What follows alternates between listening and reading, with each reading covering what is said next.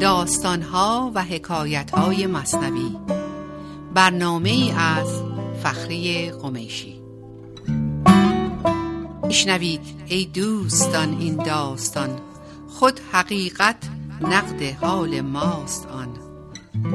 دانه معنی بگیرد مرد عقل ننگرد پیمانه را گرگشت با عرض سلام فخری قمیشی هستم با داستان دیگری از داستانهای مصنوی.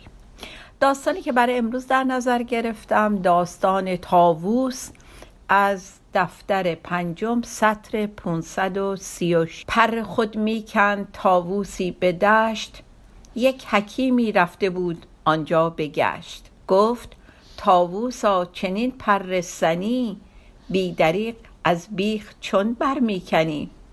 خب داستان معلوم شد. یه تاووسی توی دشت بود و یک حکیمی یک فیلسوفی داشت از اونجا رد می‌شد و متوجه شد که تاووس داره با منقار خودش پرهای زیباش رو از بیخ می‌کنه. و روی این کلمه بیخ دقت بکنین چون برمیگردیم راجع بهش می‌خوایم صحبت کنیم. گفت تاووسا چنین پرسنی بیدریق از بیخ چون برمیکنی این حکیم این فیلسوف بهش میگه که ای تاووس پرهایی به این با ارزشی تو چطور بیدریق بدون اینکه انصاف داشته باشی از بیخ و بن داریم می‌کنیم هر پرت را از عزیزی و پسند حافظان در طی مصحف می نهند میگه این پرهای پرقیمت تو رو که بسیار عزیز میدارند مردم کسانی که حفظ قرآن می‌کنن حافظان قرآن و قاریان قرآن با خودشون لای قرآن حمل می‌کنن. یعنی بسیار جای با ارزشی میره این پر تو. و یا اینکه بهر تحریک هوای سودمند از پر تو باد بیزن می‌کنند.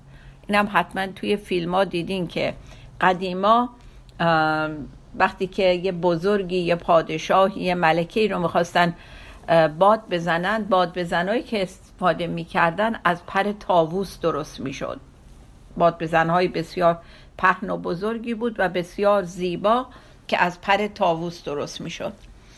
و یه چند تا حسن دیگه مرتب این حکیم به یاد تاووس میندازه که این چقدر مزایا داره این پر تو و تو چطور دلت میاد اینو اینطوری می‌کنی و میندازی زمین؟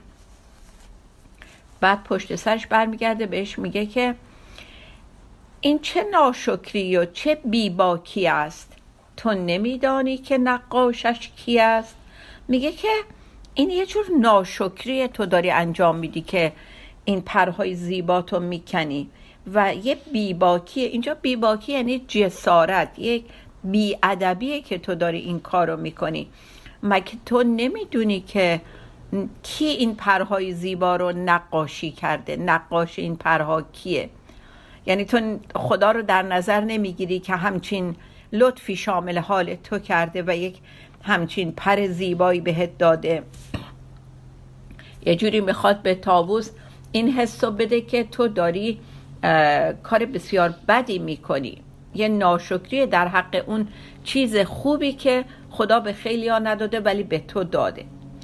پای سرش دوباره این حکیم یا این فیلسوف نما میگه که یا همی دانی و نازی می‌کنی. قاصدن قلع ترازی می‌کنی.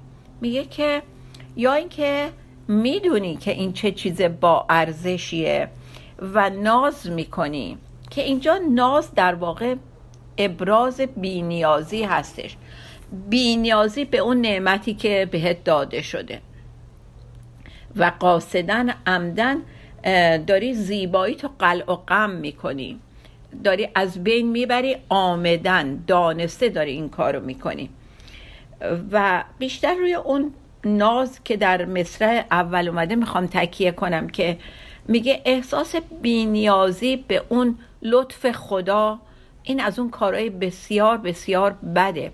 یک جور سرکشیه یک جور بی اهمیت شمردن لطف خداست که در عرفان بهش میگن استقنا می‌خواد بگه که ما به خدا میگیم به این چیزا احتیاج نداریم. وقتی که یه جوری آدم زیادی می‌خواد توی کاری غرق بشه برعکس میشه دیگه. میگن از اون بر پشت بون میفته پایین. نه زیاد درخواست بکن نه نسبت به اون چیزایی که خدا بهت داده خودتو بینیاز نشون بده. برای اینکه خدا می‌دونه که ما به چه چیزایی احتیاج داریم و اگر ما رد کنیم این لطف خدا رو بسیار بسیار جسارت کردیم. و سعی می‌کنه اینجا این حکیم این فیلسوف به تابوس بفهمونه اینو که در مقابل اون لطفایی که خدا به تو داده نه تنها نباید ردشون بکنی بایستی بسیار شاکر باشی. خب اینجا متوجه هستیم که روی مولانا کاملا با ماست. برای اینکه حالا ما از داستان تاووس می‌خوایم با خبر بشیم حسنش چیه؟ می‌خوایم برگردیم به خودمون دیگه. در واقع مولانا داره به ما میگه که نگاه کنیم به نعمت هایی که خدا بهتون داده و قدر نعمت هاتون رو بدونیم از ساده ترین نعمت که اینجا مثال آورده شده اون زیباییه. این نعمت زیبایی رو که خدا داده به تاووس و به ما هم به شکل دیگه داده قدرش رو بدونیم درست ازش استفاده کنیم ردش نکنیم و از همه مهمتر مرکزمون نشه. یعنی اون نشه همه فکر و ذکر ما. اونو در مرکزمون در قلبمون قرار ندیم. و به زبون ساده تر عامل پوز دادن نکنیم اینو. برای اینکه ازش استفاده بهینه کردن فرق می‌کنه. با اینکه اونو به رخ دیگران بکشیم. اون اون چیزیه که نباید بکنیم و باید بهش توجه داشته باشیم. مثال دیگه این داستان علم و دانشمونه توانایی های جسمیمون هست موقعیت اجتماعیمون هست نمی‌دونم خانواده خوب هست فرزندان باهوش که خدا بهمون میده. همه اینا رو خدا داده که ما ازش لذت ببریم ازش استفاده کنیم. ولی چقدر؟ در حد درست و در حد معین. اگه قرارش که از بچه هامون به عنوان یک وسیله خودنمایی استفاده بکنیم این خیلی خیلی درست نیست. چرا؟ حالا دونه دونه اینا رو مولانا اسم می‌بره ولی برای اینکه خیلی داستان طولانی نشه و من در حد تاووس نگه دارم دیگه از اونها صرف نظر کردم. و با گذاشتن اون آدرس داستان شما می‌تونین برین و خودتون بخونین بقیهشو. بسیار تاکید می‌کنه مولانا به این نکته که اگه ما به این چیزهایی که خدا بهمون داده اونطوری دل ببندیم که همه فکر و ذکرمون باشه یک خطر بسیار بزرگ داره و اون خطر موقعی از دست دادنشون هستش. اینا همه آفلن اینا همه رفتنی زیباییمون تا جوونیم زیباییم. وقتی پیر شدیم و چروک اومد دیگه از اونا خیلی خبری نیست. بنابراین اگه اونجوری نگاه بکنیم وقتی پیر میشیم قصه می‌خوریم. از اینکه چرا دیگه به زیبایی 20 سالگی و 14 سالگی نیستیم. اگر که مقام و منصبی داشته باشیم به هر حال هر روزی یک کسی از این مقام و منصب باید کنار بره و یک کسی دیگه بیاد جاش بشینه. همونطور که کسی دیگه رفته که به ما رسیده. و اینا دقیقا همشون منو دوباره برمیگردونه به اون سه بیتی که همیشه در آخر داستان هم براتون می‌گفتم و بسیار قابل تعمق بود که حالا الان رسیدیم بهش که میخوندیم. هرچه از وی شاد گردی در جهان از فراغ او بیاندیش آن زمان. همون موقع که داریم به دست میاریمشون یادمون باشه که یه روزی از دست میدیم. خودمون برای اون دوری از دست دادن آماده کنیم. زانچه گشتی شاد بس کس شاد شد. هرچی که تو الان شاد میشی ازش یه روزی یک کس دیگه شاد شده بوده. ولی بهش وفادار نشده دیگه. آخر از وی جست و همچون باد شد. اون شادی اون پست اون مقام اون زیبایی اون پول اون همه اون چیزایی که خدا برای زمانی به ما داده بوده که استفاده کنیم آخر سر از دست ما میپره میره و مثل باد از ما دور میشه. از تو هم بچد. تو دل بر وی منه. میگه از دست تو هم میره. از دست تو هم میپره و میره. پس دلتو نزار بهش. یعنی اونو نزار در دلت در مرکزت. همه فکر و ذکرت اون بشه. و به یه شکلی دیگه در واقع اون نشه خدای تو. هر چیزی که اینجوری نگاهش می‌کنیم اون میشه خدامون. در حالی که خدای ما یک انرژی یا یک چیز دیگه قرار نیستش که این جوونیمون این پولمون این موقعیتمون این بچه هامون خدای ما بشن. بعد آخرین مصرع میگه پیش از آن کو بجهد از وی تو بجه. قبل از اینکه اون کنده بشه ازت تو ازش جدا بشو. برای اینکه ما وقتی از یه چیزی به خواست خودمون جدا میشیم دردمون نمیاد. ولی اگه بیان از ما بکننش درد داره. و در واقع به اون درد اول که خودمون اختیاری انتخابش می‌کنیم میگیم درد هوشیارانه. یعنی می‌دونیم این درد رو بکشیم به نفع ما هستش. با آگاهی با هوشیاری خودمون رو تسلیم می‌کنیم از اون جدا میشیم. در نتیجه آسونتر برامون تا به زور از ما بکننش. بنابراین این تیکه داستان می‌خواد مولانا ما رو به این طرف ببره نگاهمون که هر چیزی که خدا به ما میده حتما دلیلی برای بودنش با ما هستش. خدا صلاح می‌دونسته و لازم می‌دونسته که اونو به ما بده. و نوع استفادهش رو هم بهمون به داده. به همون گفته تا چه زمانی براتون قابل استفاده است. اونجوری ازش استفاده بکنیم. نه بهش بچسبیم هم هویت بشیم همه هویتمون رو از اون نگیریم. بارها تو این داستان ها پیش اومده که این مثال رو زدم که مثلا بچه هامون رو خدا باهوش تحویل ما داده بچه هامون از امکاناتشون استفاده کردن به پست و مقام عالی رسیدن. معنیش این نیستش که ما هر جا میریم خودمون رو با عنوان بچه هامون معرفی بکنیم. ما خودمون بنزه کافی با ارزش هستیم. چرا می‌خوایم وقتی که یه جایی میریم خودمون رو می‌خوایم معرفی کنیم؟ بگیم من مادر فلانیم من پدر فلانیم من نمی‌دونم فلان کارخانه دار هستم من نمی‌دونم مدرک تحصیلیم اینه.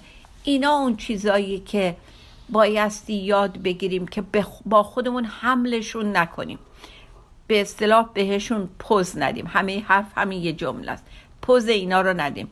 اینا گذرا هستند و درد میاره برامون. وقتی که بخوایم ازشون اینجوری جدا بشیم. خب تا اینجای داستان متوجه شدیم که حالا یک آدمی که حکیمه و یا یه جای مولانا ازش فیلسوف نما اسم می‌بره داره به این تاووس مزایای زیباییشو میگه و بهش میگه که تو اجازه نداری اونا رو بکنی. در کنار گلبنی خوش رنگ و بو تاووس زیبا. با پر صد رنگ خود مستانه زد چتری فریبا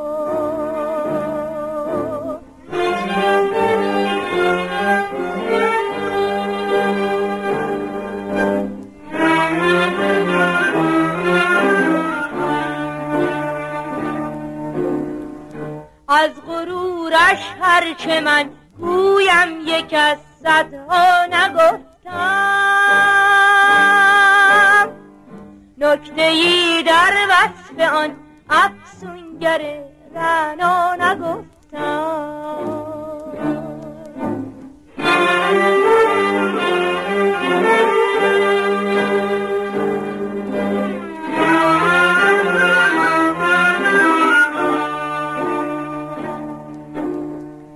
تاج رنگینی به سر خرمنی گل جای پرداشت.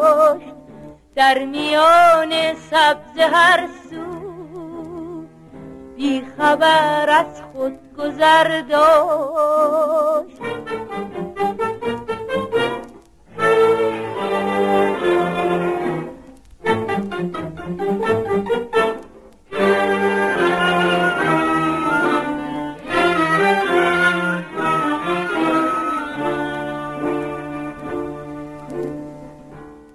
زمان بر خود نظر بودش سراپا و نخوتش افزون شد از آن چتر زیبا.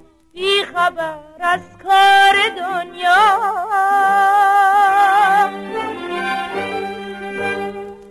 من که خود مفتون هر نقش و جمالم هر زمان خوابنده یک خواب و خیالم.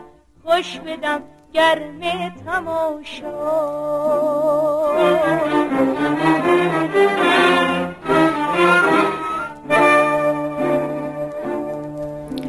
با عرض سلام مجدد برمیگردیم به بقیه داستان تابوس خب تا اینجا دیدیم که این فیلسوف نما نصیحت کرد تاووس رو و صحبتهای مولانا رو هم در راه استفاده بهینه از چیزهای خوبی که خدا به ما داده مولانا برامون مشخص کرد. حالا صحبت فیلسوف تموم شده. به عکس عمل تاووس نگاه کنیم. چون شنید این پند در وی بنگریست بعد از آن در نوحه آمد میگریست. نوحه و گریه دراز دردمند هر که آنجا بود بر گریش فکن وقتی که تاووس این حرفا رو میشنوه می‌زنه زیر گریه. آنچنان گریه ای که هر کسی دوروبرش و هر چیزی که دوروبر تاووس بود هم به گریه در میاد. از جمله خود این آدم. وان که می‌پرسید پرکندن ز چیست بی جوابی شد پشیمان میگریست. میگه خود این فیلسوف هم شروع کرد به گریه کردن. از فضولی من چرا پرسیدمش؟ از فضولی من چرا پرسیدمش؟ او ز غم پر بود شورانیدمش.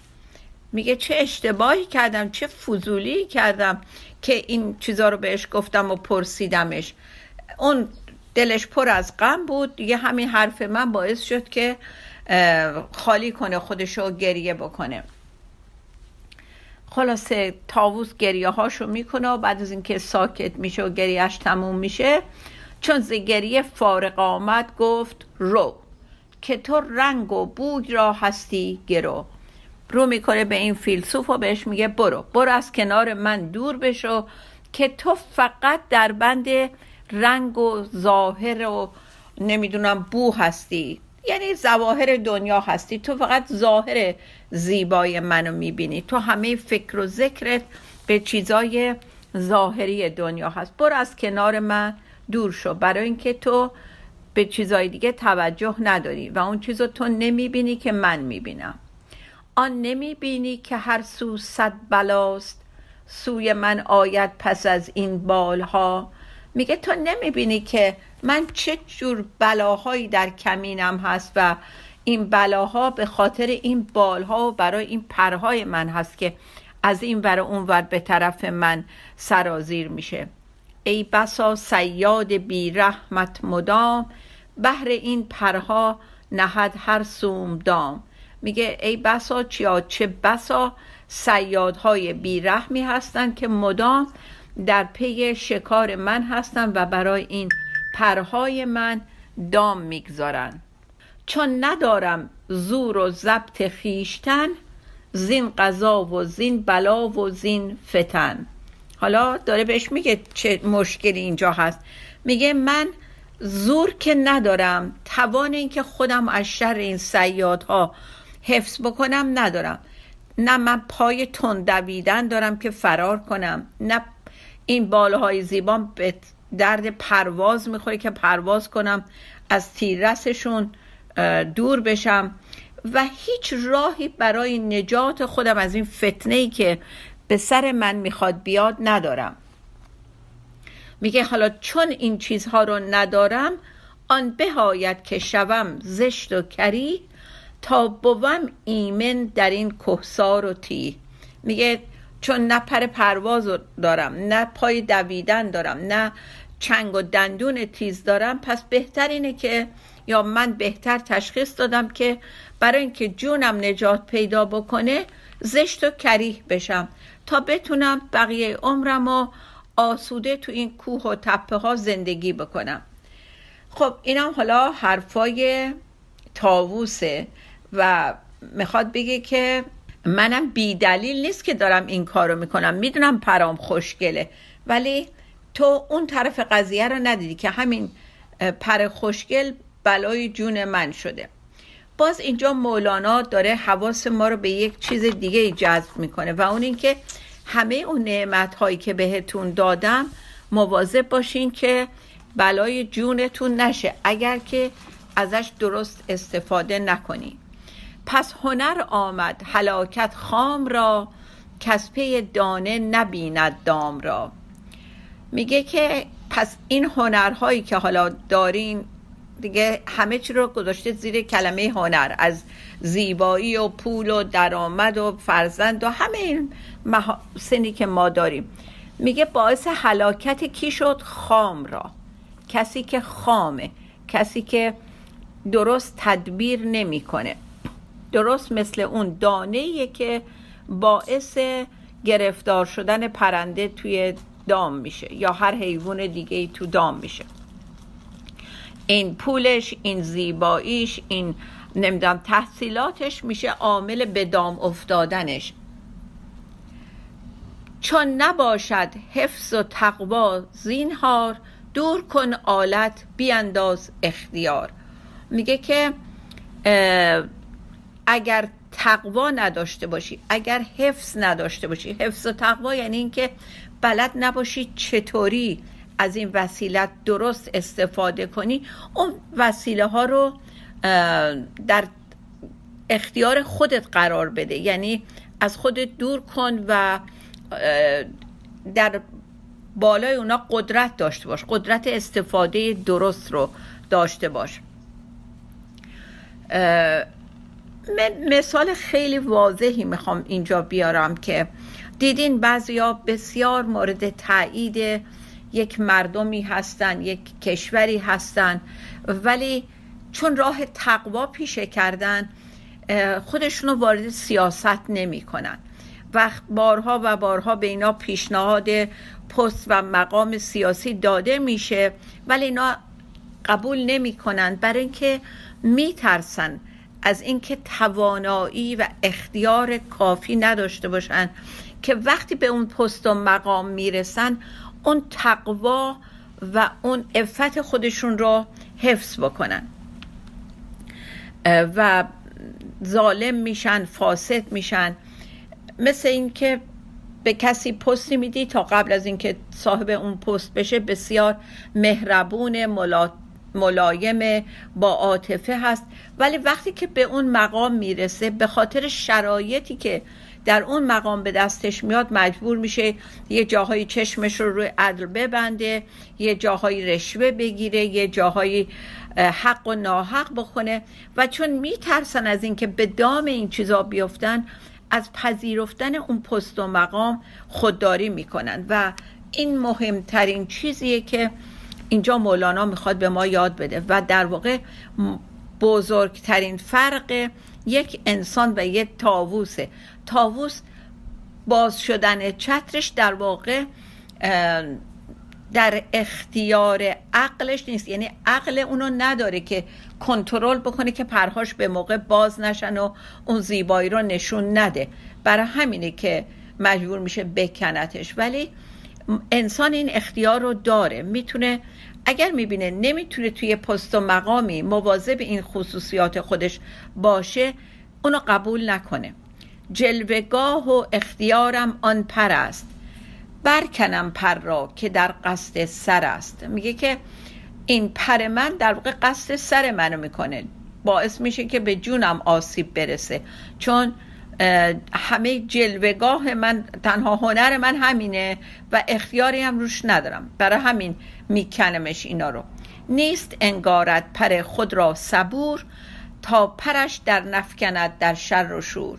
میگه که حالا بایستی آدم آدم انسانی که قادر تصمیم بگیره و صبور اینجا داره به کار می‌بره و می‌تونه دقت بکنه روی اون میگه که با اینا رو بهش توجه نمی‌کنه یعنی نمیباله به خودش برای اون حسنی که داره. به اون پر خودش نمیباله. تا اون پرش باعث نشه که تو شر و شور بیفته. و یه داستان خیلی کوتاه دیگه ای داره. یک جای مصنوی مولانا میفرماید که یک کسی وارد یه شهری میشه و از اهالی شهر می‌پرسه عاقل ترین مرد این شهر که من سوالایی دارم می‌خوام برم ازش بپرسم. میگن عاقل ترین مرد شهر ما اونیه که وسط میدون داره با بچه ها بازی می‌کنه. این میره جلو می‌بینه آره یه مردی سوار اسب چوبی شده. یادتونه دیگه قدیما یه چوبی لای پاشون میذاشتن روش سوار می‌شدن به عنوان اسب و باهاش میتاختن. می‌بینه چند تا بچن دارن اینجوری چوب سواری می‌کنن و یه مردی هم باهاشون همین بازی رو می‌کنه. صداش می‌زنه میگه یه ذره بیا جلو ازت سوال دارم. میگن تو عاقل ترین مرد این شهر هستی. من سه تا سوال دارم ازت. میگه که خب چیه سوالات؟ میگه ولی من این کاری که تو داری می‌کنی برای چیه؟ تو که انقدر عاقلی چرا این کارو کردی؟ تو مثل آدم دیوانه داری رفتار می‌کنی. میگه که اینا قرار بود من قاضی شهر بکنن. من میترسیدم که اگر قاضی شهر بشم در جای لازم نتونم بین عدل و ظلم تصمیم درست بگیرم حق و از ناحق تشخیص بدم. از خودم میترسیدم که نتونم اون موقع درست فکر کنم. برای همین تنها راه اینو دیدم که خودم رو بزنم به دیوانگی تا مردم فکر کنن من دیوانم دیگه دست از سر من بردارن و به من همچین پیشنهادی نکنن. ولی حالا سوالات تو بگو. این داستان جالبیه. سوالی که می‌کنه بسیار جالبه. ایشاله یک جای دیگه بقیه اینو براتون میگم. ولی چیزی که به این قسمت موضوع ما می‌خورد همینه که این مرد انقدر عاقل بود که میترسید اگه به پست و مقام برسه نتونه دیگه اونو حفظ بکنه. با دو بیت دیگه اینجا مولانا میفرماید لیک بر من پر زیبا دشمنی است چون که از جلوگری سب جلوگری صبریم نیست. گر بودی صبر و حفاظم راه بر بر فزودی ز اختیارم کر و فر. باز اینجا از زبون این تاووس داره میگه که من اختیار رو ندارم. اگر این اختیار رو داشتم و می‌تونست حفاظت بکنه منو چه کر و فری پیدا می‌کنم. یعنی خودش به این نقص خودش واقفه. میگه من قادر نیستم جلوی حس خودنمایی و نمایش پرهامو بگیرم. و بنابراین دارم اینجوری خودم رو چیز می‌کنم. ولی به هر حال فرق ما با اون تاووس که ما اختیار داریم و می‌تونیم جلو جلوگیری کنیم از این خصوصیات ذهنیمون. باز یه تیکه داستان کوچیک دیگه هست که البته میگم اینقدر این داستان جالبه و طولانیه که در حد وقت ما نمی گنجه و داستان سگانی رو مثال می‌زنه که ساکت نشستن و خوابیدن ولی خدا نکنه که یک مرداری اون وسط بیفته یک خر مردار اون وسط کوچه میفته و این سگ ها چه جور تغییر چیز میدن و اصلا از این رو به اون رو میشن و حتی یه جا میگه مولانا که هر چه موی بدنشون تبدیل به یک دندون میشه. به هر حال مولانا می‌خواد توجه ما رو به این نکته جلب کنه که ما نمی‌تونیم مزایا و مواهبی رو که پروردگار در اختیارمون گذاشته ازش استفاده نکنیم. به صرف اینکه بگیم میترسم اگر تحصیل بکنم دچار غرور بشم. پول در بیارم دچار غرور پولداری بشم. نه همه اینا رو باید به نحو شایسته ازشون استفاده بکنیم. ولی مواظب خودمون باشیم و مواظب اعمال و رفتارمون در راه حفظ و نگهداری درست اونها. و اون بیتی رو که هر هفته تکرار می‌کنیم که اینجا وسط داستان راجبه صحبت کردیم.